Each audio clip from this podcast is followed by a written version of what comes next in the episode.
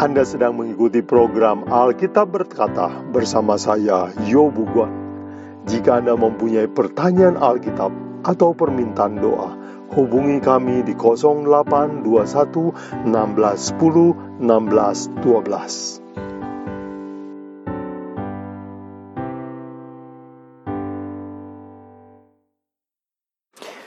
Bapak, Ibu, Saudara sekalian, selamat bergabung kembali dengan program Alkitab Berkata. Hari ini kita akan belajar melanjutkan pembahasan kita minggu lalu.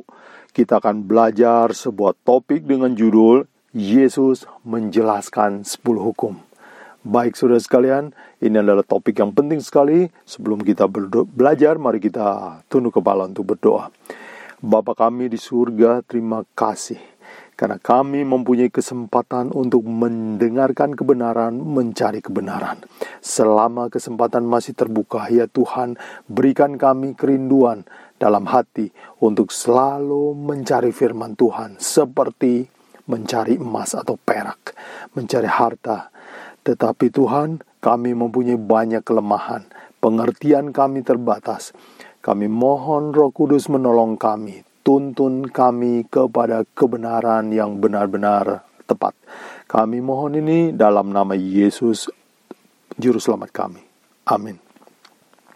Bapak, Ibu, Saudara sekalian, terima kasih telah bergabung dengan Alkitab Berkata. Hari ini, Saudara sekalian, kita akan melanjutkan pembahasan. Minggu lalu, kita telah belajar hubungan antara Taurat dan Injil. Ternyata, Taurat dan Injil itu seperti buku yang kelihatan dan buku yang dibukakan. Ternyata Taurat dan Injil seperti akar dan buah. Hukum Taurat adalah akarnya. Buah adalah Injil yang bisa dinikmati oleh orang. Dan Injil itu tumbuh dari hukum. Jadi Injil dan hukum itu satu paket. Nah, hari ini kita mau lihat di Alkitab, apakah benar demikian? Bagaimana Yesus memandang dan menjelaskan hukum Taurat? Nah, Saudara sekalian, kita minggu lalu telah baca dan saya ingin bacakan sekali bahwa Yesus mengatakan bahwa hukum Taurat saya datang untuk menggenapinya. Matius lima ayat tujuh belas dan delapan belas.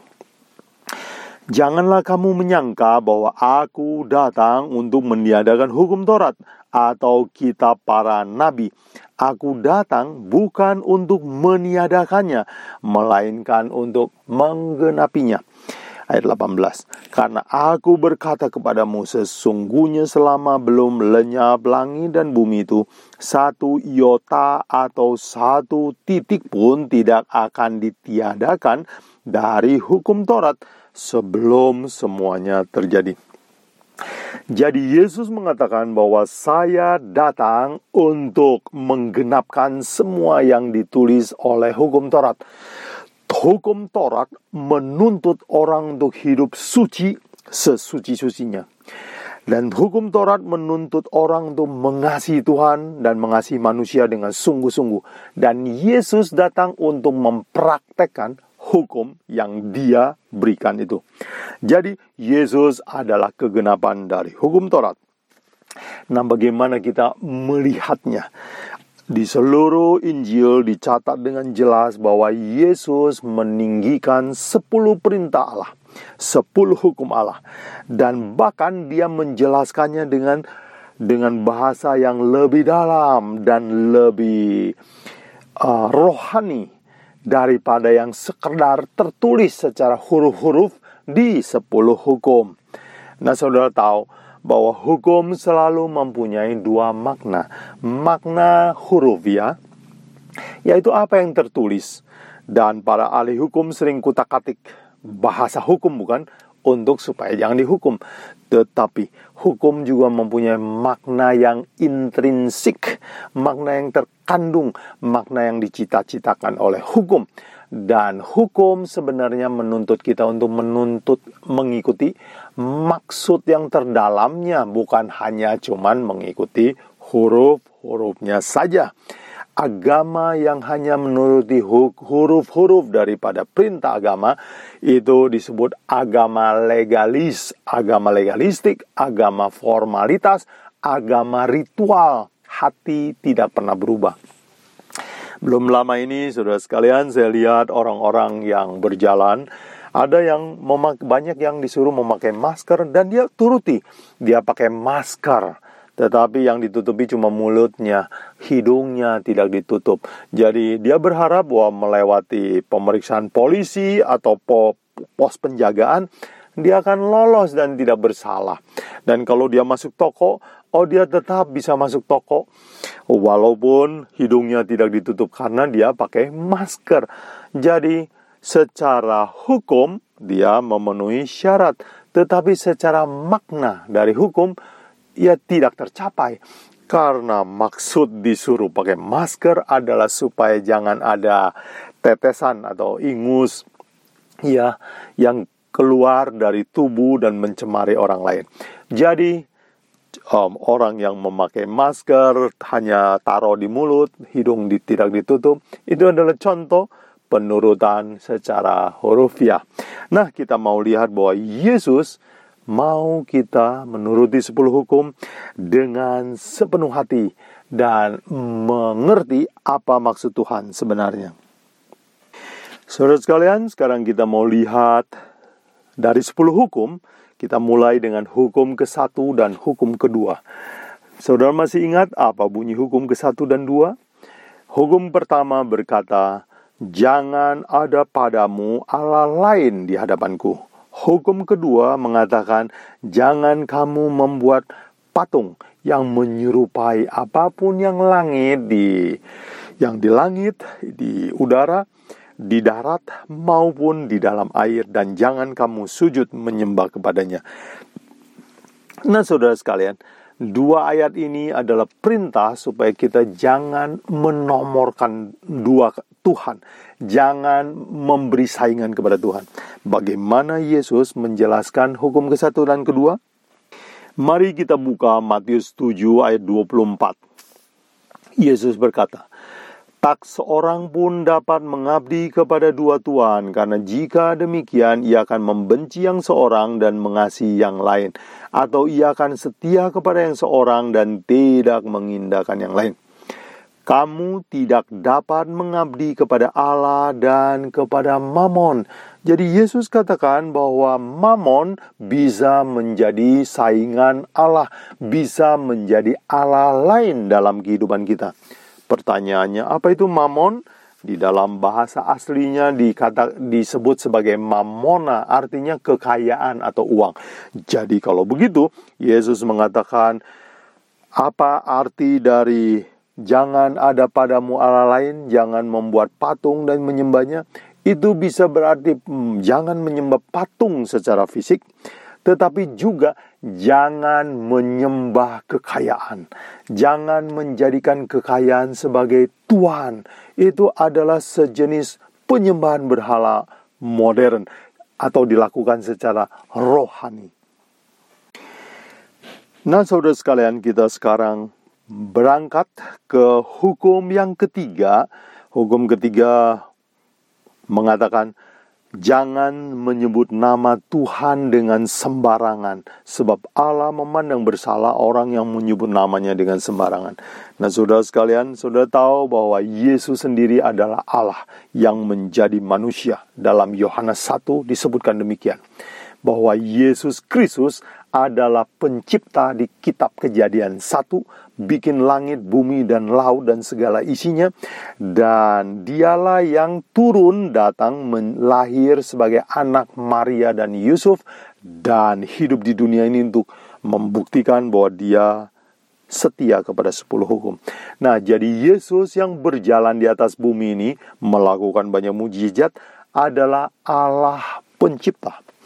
Nah, waktu satu kali dia menyembuhkan orang yang kerasukan setan, inilah reaksi orang Yahudi terhadap mujizat yang dia buat. Matius dua belas ayat uh, dua puluh empat disebutkan, di, saya kutip demikian. Tetapi ketika orang Farisi mendengarnya, mereka berkata, "Dengan Belzebul, penghulu setan, ia mengusir setan." Jadi Yesus disebut sebagai setan atau kuasanya berasal dari setan. Jadi ini adalah sebuah uh, penghinaan terhadap Yesus Kristus. Dan apa jawaban Yesus kepada orang yang menyebut dia kuasanya berasal dari setan? Kita baca di ayat tiga puluh satu, Matius dua belas ayat tiga puluh satu.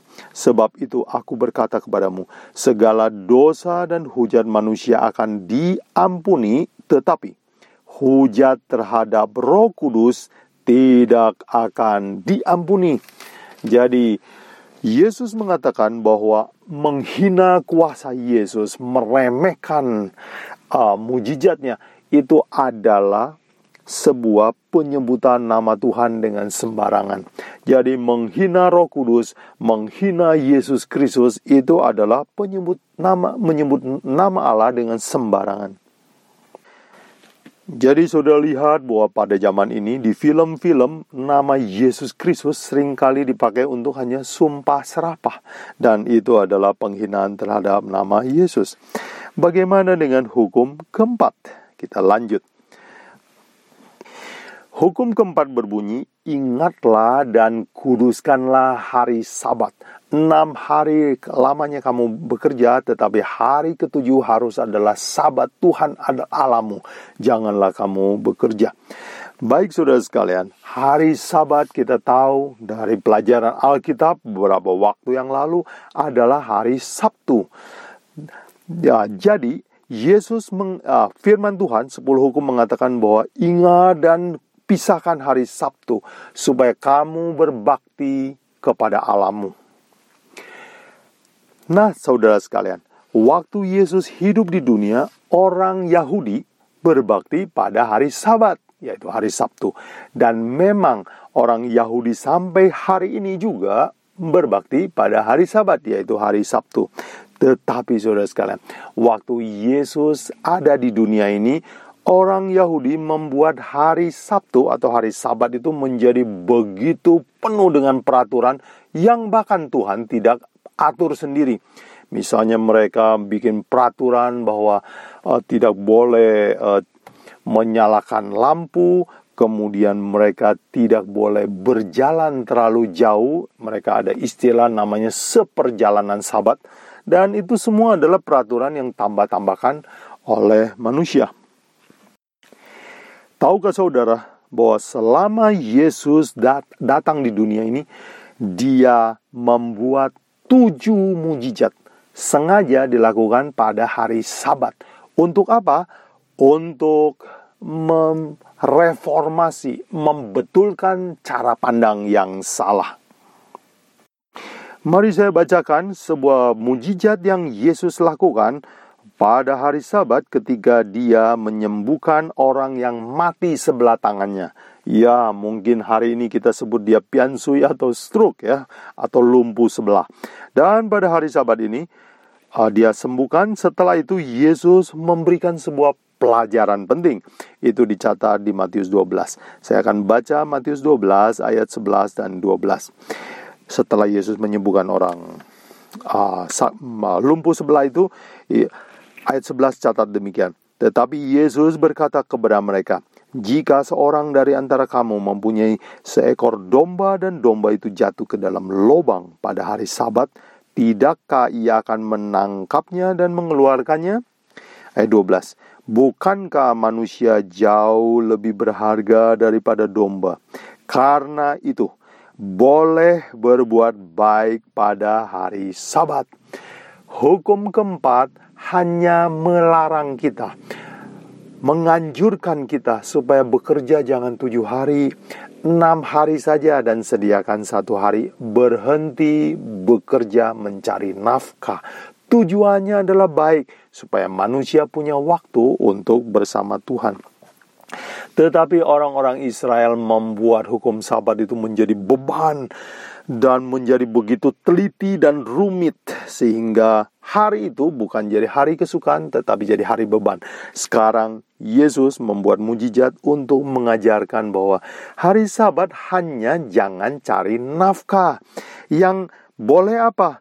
Yang lain boleh, makan boleh, berbuat baik juga boleh. Itu maksud Yesus. Jadi jangan diam-diam saja pada hari Sabat, melawat orang lain, ya, menolong, berkumpul dengan keluarga, berbakti kepada Tuhan. Itu adalah semua pelayanan yang baik dan boleh dilakukan pada hari Sabat. Dan perhatikan bahwa Yesus memberikan makna tertinggi dan makna terdalam dari hari Sabat, yaitu ini. Dikatakan dalam Markus dua ayat dua puluh tujuh dan dua puluh delapan. Lalu Yesus berkata, lalu kata Yesus kepada mereka, hari Sabat diadakan untuk manusia, bukan manusia untuk hari Sabat. Ayat dua puluh delapan. Jadi anak manusia juga adalah Tuhan atas hari Sabat. Apa artinya, saudara sekalian? Sabat adalah sebuah hadiah buat manusia, bukan manusia diperbudak oleh hari Sabat. Dan tujuan dari hari Sabat adalah supaya manusia menemukan, berkenalan dengan Yesus Kristus yang adalah Tuhan atau inti dari hari Sabat. Dengan perkataan lain, semua perayaan agama termasuk juga memelihara hari Sabat, hari Sabtu sebagai hari Sabat, kalau tidak disertai dengan pengenalan akan Yesus Kristus, semuanya adalah sia-sia. Seperti beli durian tidak makan isinya, seperti beli durian cuma dapat kulitnya. Kita adalah orang yang malang kalau kita mengenal hari Sabat tetapi tidak mengenal Yesus Kristus yang di dalamnya. Nah, tetapi saudara sekalian, nasihat Yesus ini tidak berarti bahwa hari tidak penting. Penting. Tetapi yang lebih penting adalah isinya, yaitu Yesus Kristus. Baik, saudara sekalian, mari kita pergi ke hukum kelima. Bagaimana Yesus menyinggung hukum kelima? Saya kutip dari, oh ya, saudara ingat bahwa hukum kelima bunyinya adalah hormatilah ayahmu dan ibumu, supaya lanjut umurmu di tanah yang Tuhan berikan kepadamu. Dan bagaimana aplikasi dari hukum hormati ayah ibumu ini? Yesus menyinggungnya di dalam Matius lima belas. Mari kita lihat Matius lima belas ayat empat. Yesus berkata, sebab Allah berfirman, hormatilah ayahmu dan ibumu, dan lagi, siapa yang mengutuki ayah atau ibunya pasti dihukum mati. Ayat lima. Tetapi kamu berkata, barang siapa berkata kepada ayahnya dan kepada ibunya, apa yang ada padaku yang di, dapat digunakan untuk pemeliharaan hidupmu, sudah digunakan untuk persembahan kepada Allah. Ayat enam. Orang itu tidak lagi wajib menghormati ayahnya dan ibunya. Oke. Okay. Dan ayat ketujuh, Yesus berkata, hai orang-orang munafik. Jadi Yesus menegur orang Yahudi bahwa kamu itu rajin sekali beragama, persembahan, perpuluhan, dan mereka hitung semua perpuluhan dengan begitu teliti, tetapi orang tua tidak dipelihara. Mereka lebih pentingkan agama daripada hormat sama orang tua atau memelihara hidup orang tua. Apa kata Yesus untuk orang yang rajin beragama? Orang tua tidak diperhatikan? Munafik. Hai orang munafik. Jadi Yesus meninggikan hormat, perintah hormati ayah ibumu lebih dari perpuluhan dan persembahan. Orang, jadi saudara sekalian, orang, marilah kita menjadi orang-orang yang beragama secara rohani, secara hati. Kita memahami bahwa Tuhan mau kita hormat sama ayah kita, ibu kita. Kenapa? Karena firman Tuhan katakan, kalau ayah ibu yang kelihatan tidak bisa kamu hormati, bagaimana mungkin kamu sungguh-sungguh menghormati Allah yang tidak kelihatan? Jadi, untuk hukum kelima, Yesus menganjurkan pelihara orang tua kita. Berikan mereka uang. Jaga hidup mereka. Beri perhatian. Itu adalah perintah dari hukum kelima. Saudara sekalian, kita sampai kepada hukum keenam. Bunyi hukum keenam, jangan membunuh. Apa artinya? Membunuh berarti menghilangkan nyawa orang lain, bukan? Tetapi Yesus memperdalam makna dari hukum keenam ini. Mari saya bacakan apa kata Yesus tentang hukum keenam. Matius lima ayat dua puluh satu. Kamu telah mendengar yang difirmankan kepada nenek moyang kita. Jangan membunuh. Siapa yang membunuh harus dihukum. Ayat dua puluh dua. Tetapi aku berkata kepadamu, setiap orang yang marah terhadap saudaranya harus dihukum. Siapa yang memaki saudaranya kafir harus dihadapkan kepada mahkamah agama. Dan siapa yang berkata jahil harus diserahkan ke dalam neraka yang menyala-nyala. Yesus katakan bahwa makna jangan membunuh lebih dalam daripada sekedar menghilangkan nyawa orang, yaitu kalau kamu marah, kamu memaki, dan kamu benci kepada orang lain, itu adalah membunuh. Baik, jadi Yesus memperdalam makna sepuluh hukum. Kita lihat sekarang hukum yang ketujuh. Apa bunyi hukum ketujuh? Hukum ketujuh berbunyi, jangan berzina. Apa kata Yesus tentang hukum ketujuh? Mari saya baca Matius lima ayat dua puluh tujuh dan dua puluh delapan. Kamu telah mendengar firman, jangan berzina. Tetapi aku berkata kepadamu, setiap orang yang memandang perempuan serta menginginkannya sudah berzina dengan dia di dalam hatinya. Yesus memperdalam arti jangan berzina. Dulu orang memahami bahwa jangan berzina, oh ya, jangan tidur dengan perempuan yang bukan istrinya atau suaminya, dan atau jangan pergi mencari wanita tunasusila.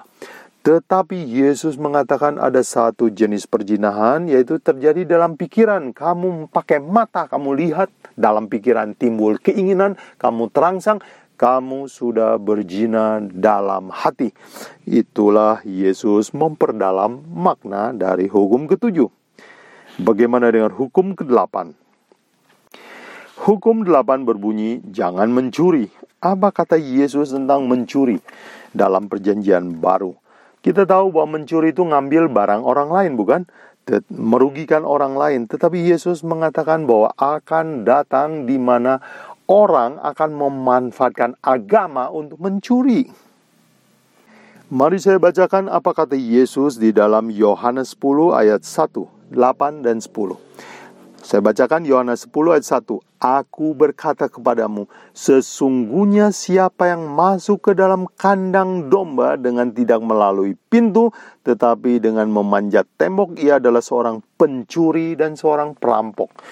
Siapakah pintu itu? Yesus berkata di dalam ayat sembilan, akulah pintu. Jadi siapakah yang dimaksud pintu? Yesus Kristus. Siap setiap orang yang mau menggembalakan suatu jemaat atau orang-orang atau menginjil tetapi tidak melalui Yesus Kristus, dia adalah seorang pencuri. Ayat delapan, di dalam Yohanes sepuluh ayat delapan, Yesus berkata, semua orang yang datang tanpa aku adalah pencuri dan perampok, dan domba-domba tidak mendengarkan mereka. Ayat sepuluh, pencuri datang hanya untuk mencuri dan membunuh, membinasakan. Aku datang supaya mempunyai hidup dan mempunyai dalam kelimpahan. Jadi Yesus berkata bahwa akan datang waktunya di mana orang beragama untuk tujuan mencari uang, memanfaatkan domba-domba. Dan ini adalah sebuah pencurian yang paling halus yang orang-orang tidak sadari. Yesus mengatakan ini adalah juga pencurian. Jadi jangan mencuri artinya jangan merugikan orang lain. Jangan memanfaatkan agama untuk memperkaya diri sendiri. Baik, sampai kepada hukum kesembilan. Apa bunyi hukum kesembilan? Jangan mengucapkan saksi dusta. Yesus berkata bagaimana? Matius lima, tiga puluh enam dan tiga puluh tujuh. Janganlah juga engkau bersumpah demi kepalamu. karena engkau tidak berkuasa memutihkan atau menghitamkan sehelai rambut pun. Ayat tiga puluh tujuh. Jika iya, hendaklah kamu katakan iya. Jika tidak, hendaklah kamu katakan tidak. Apa yang lebih daripada itu berasal dari si jahat. Jadi, Yesus mengatakan bahwa jangan sumpah palsu. Itu maksudnya adalah biasakan berkata tentang kebenaran. Ia bilang iya, tidak katakan tidak. Lebih dari itu adalah bohong atau mengucapkan sumpah palsu. Sekarang yang terakhir, bagaimana dengan hukum kesepuluh? Hukum sepuluh berbunyi, jangan mengingini barang milik sesamamu, baik istrinya, ladangnya, ternaknya, sapinya, ya keledainya, dan seterusnya. Dan apapun yang dimiliki oleh sesamamu. Dengan kata lain, Tuhan bilang jangan tamak, jangan iri, jangan serakah. Itulah arti dari hukum kesepuluh. Nah, apa artinya serakah? Bukti dari seseorang serakah adalah dia tidak sanggup melepaskan uangnya. Jadi, kalau kita kehilangan uang dan kita murung untuk waktu yang lama sekali dan seolah-olah hidup kita berakhir, itu artinya kita serakah. Tetapi kalau kita kehilangan uang walaupun sedih, tapi itu kita laku apa kita rasakan seperti ringan, bahwa uang, itu tanda bahwa uang bukan yang utama dalam hidup kita. Di dalam Matius sembilan belas, ada seorang muda yang kaya datang kepada Yesus dan bertanya, "Guru, apa yang saya perbuat supaya dapat hidup yang kekal?" Dan Yesus menjawab di dalam Matius sembilan belas ayat tujuh belas, dia katakan, "Oh, kalau begitu turutilah sepuluh perintah Allah." Orang muda itu bertanya di ayat delapan belas, "Perintah yang mana?" Yesus berkata, "Jangan membunuh, jangan berzina, jangan mencuri, jangan mengucapkan saksi dusta, hormati ayah ibumu." Nah, hukum lima sampai sembilan Yesus sebutkan, tetapi ada satu hukum yang tidak Yesus sebutkan, yaitu hukum kesepuluh, yaitu jangan serakah. Dan orang muda ini segera menjawab, "Oh sudah, semua saya sudah turuti." Apa kata Yesus kepada dia? Matius sembilan belas ayat dua puluh satu. Kata Yesus kepadanya, "Jikalau engkau hendak sempurna, pergilah, jualah segala milikmu dan berikan kepada orang miskin, maka engkau akan beroleh harta di surga. Kemudian datanglah, ikutlah aku." Jadi menjual harta, melepas harta adalah tanda ujian bahwa kita jatuh cinta kepada harta benda kita atau tidak. Kita serakah atau tidak. Jadi itu sebabnya Yesus menguji orang muda ini. Kamu betul sungguh mau turut di sepuluh hukum? Iya. Kalau begitu jangan serakah? Iya. Kalau begitu, karena kamu bilang iya, coba jual semua hartamu, lepasin. Kalau kamu sanggup lepaskan, oh, kamu berarti menuruti hukum kesepuluh dalam arti rohani. Tetapi Alkitab mencatat bahwa ya, kejadian Matius sembilan belas ayat dua puluh dua. Ketika orang muda itu mendengar perkataan itu, pergilah ia dengan sedih sebab banyak hartanya. Jadi dia tidak sanggup melepaskan harta bendanya. Bapak, Ibu, Saudara sekalian, inilah cara Yesus menjelaskan sepuluh hukum. Jadi, kita sampai kepada kesimpulan bahwa Yesus meninggikan sepuluh hukum. Dia bahkan memperdalam makna rohani dari sepuluh hukum, bukan sekedar hukum yang tertulis. Bapak, Ibu, Saudara sekalian, mengakhiri pembicaraan ini, mari saya berikan sebuah ilustrasi. Waktu saya telah menikah sekitar dua puluh lima tahun yang lalu. Dan waktu saya pertama menikah, saya punya cincin kawin. Dan untuk menunjukkan kesetiaan saya kepada istri saya, saya tiap hari pakai cincin kawin. Tetapi sudah tahu bahwa karena pekerjaan ini, saya bekerja dengan pekerjaan yang kasar-kasar, sehingga cincin ini sangat mengganggu dan tidak nyaman. Lalu setelah dipakai beberapa bulan, saya mulai merenung apa arti dari cincin ini. Oh, cincin ini kan artinya tanda saya setia dan ingat istri saya. Jadi, kalau begitu, bisa nggak saya menyeleweng dengan walaupun saya pakai cincin? Ya tentu saja bisa. Jadi yang penting adalah urusan hati, bukan urusan cincin. Itu sebabnya satu hari saya bilang sama istri saya, maaf, ini cincin A, akan mengganggu saya bekerja. Bagaimana kalau saya copot dan saya simpan baik-baik, tetapi namamu terukir dalam hati saya? Wow, orang muda bilang so sweet ya. Jadi saudara sekalian, Tuhan mau kita beragama bukan seperti orang pakai cincin, kelihatan agamanya apa. Tetapi Tuhan mau kita, hukum Tuhan disimpan di dalam hati. Kita mencintainya sampai ke makna-makna rohaninya. Kita ingin menyenangkan hati Tuhan. Semoga pelajaran hari ini, bagaimana Yesus menjelaskan sepuluh hukum, telah menolong kita, bisa menolong kita untuk lebih mengerti dan mengasihi sepuluh hukum, di mana Yesus berkata, turutilah maka engkau akan hidup. Tuhan memberkati saudara sekalian.